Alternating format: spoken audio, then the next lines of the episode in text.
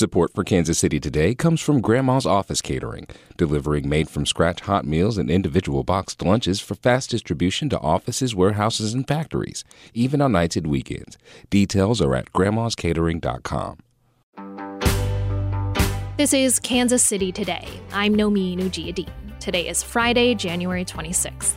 Coming up, in western Kansas, cattle ranchers may be the key to conserving what's left of the native grassland.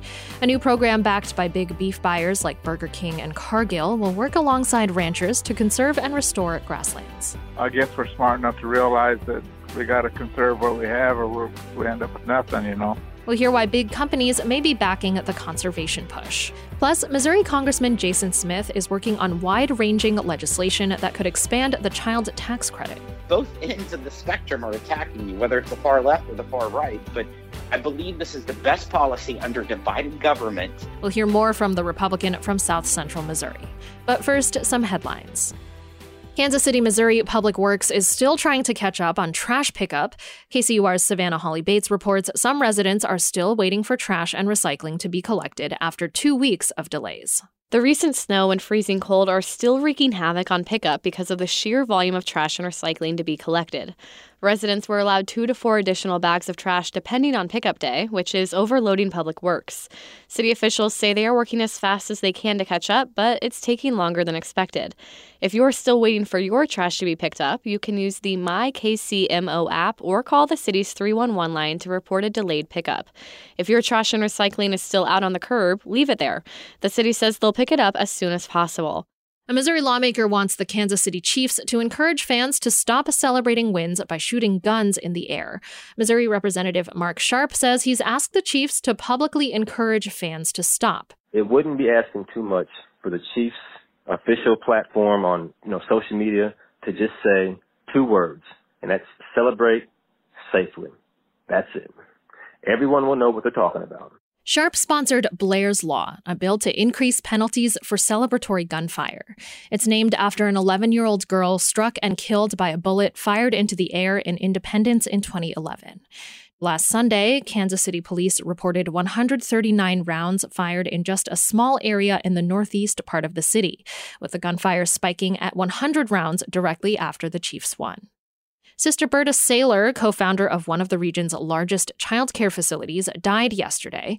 Details from KCUR's Laura Ziegler. Sister Berta was known as the Mother Teresa of Kansas City for her relentless advocacy and altruism on behalf of mothers and kids in poverty. With co founder Sister Corita Bussanmas, Sister Berta opened Operation Breakthrough in 1971, and in an interview with KCUR said they chose the name for two reasons. We were going to break through poverty and it was during the Vietnam War, and we thought the government would think it was part of the war effort and give us money, but that didn't happen. Today, the center serves more than 700 children from infants to high schoolers with on site medical, dental, educational, and therapy services. Sister Berta was 87 years old. We'll be back after this.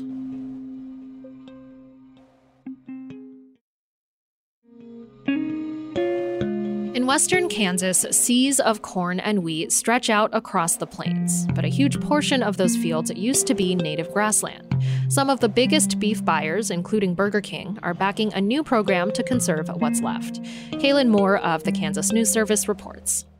Kelly Anthony, a cattle rancher in southwest Kansas, drives through his pasture and gets the attention of the herd with a siren in his truck.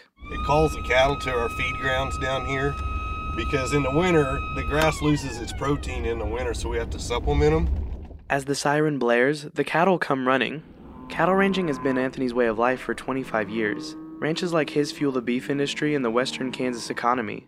People like him own much of the remaining native grasslands and the new project is working to save it.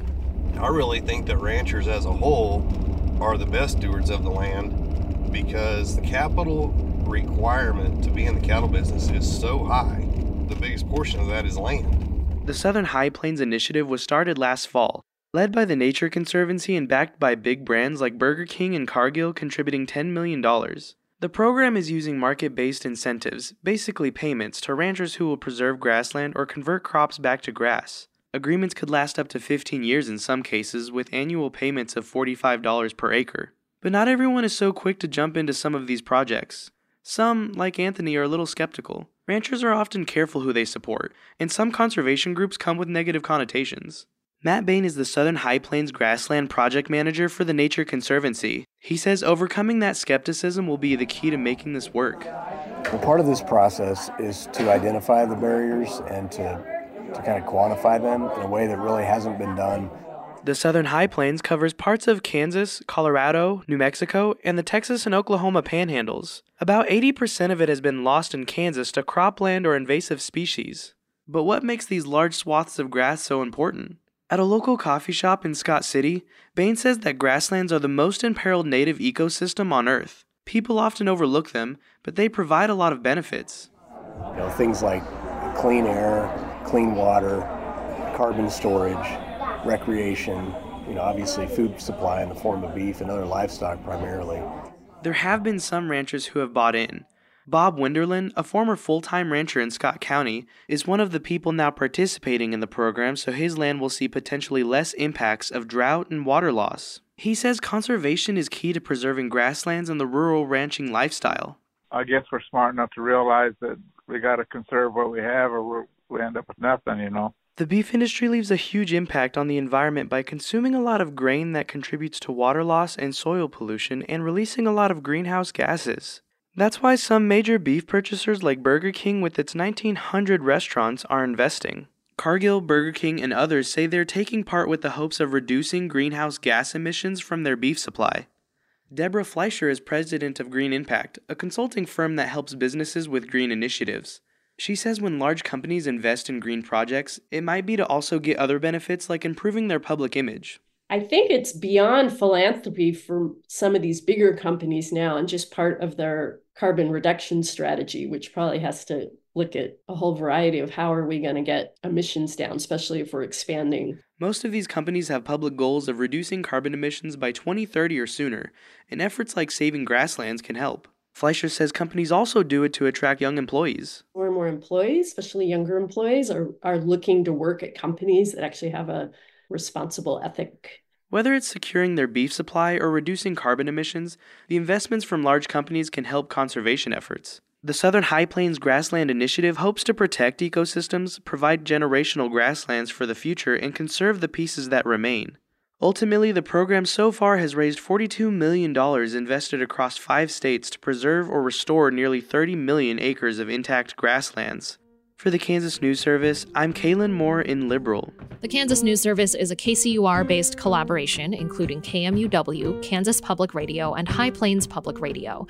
It reports on health, the many factors that influence it, and their connection to public policy. U.S. Representative Jason Smith of Missouri is part of a bipartisan deal that could make significant changes to the federal child tax credit and bolster a popular incentive to increase low income housing. The Salem Republican told St. Louis Public Radio's Jason Rosenbaum about the Tax Relief for American Families and Workers Act.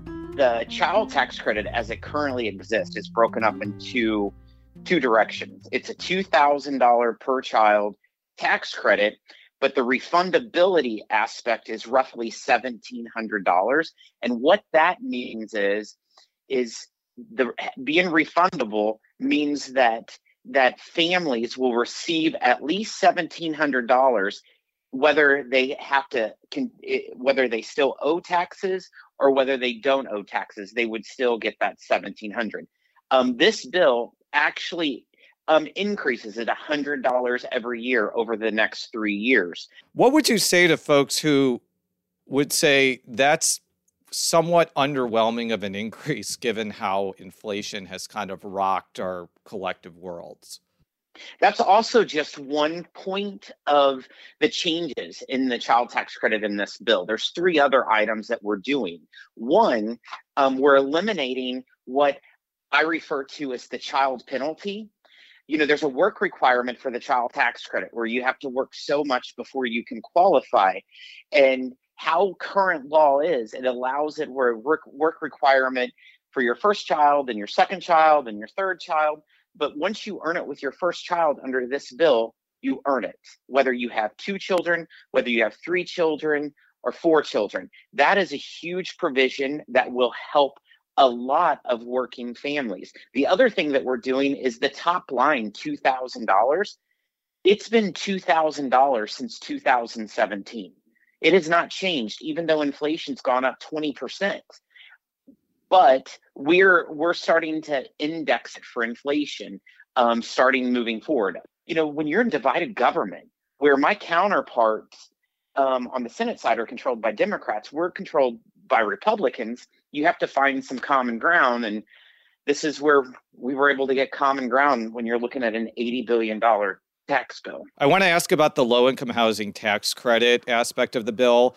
My understanding is it would increase the amount of federal low income housing tax credits that get uh, distributed to states. If that's accurate, how do you think that's going to make a difference when it comes to cultivating low income housing across the country?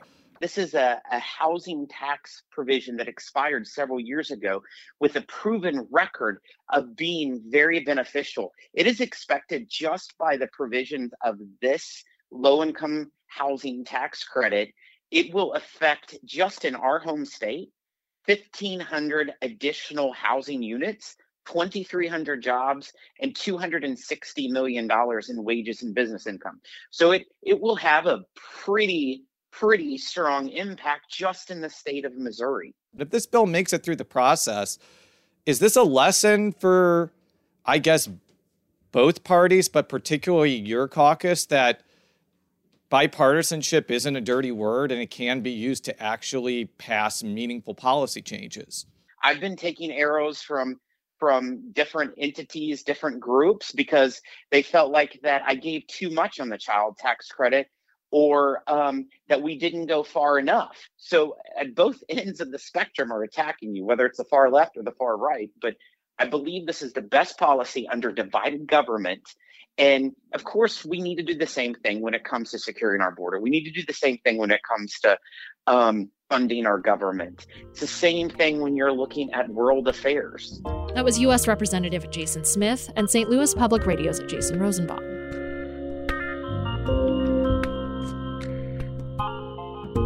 This is Kansas City Today. I'm Nomi Nujia this podcast is produced by Trevor Grandin and KCUR Studios and edited by Lisa Rodriguez and Gabe Rosenberg.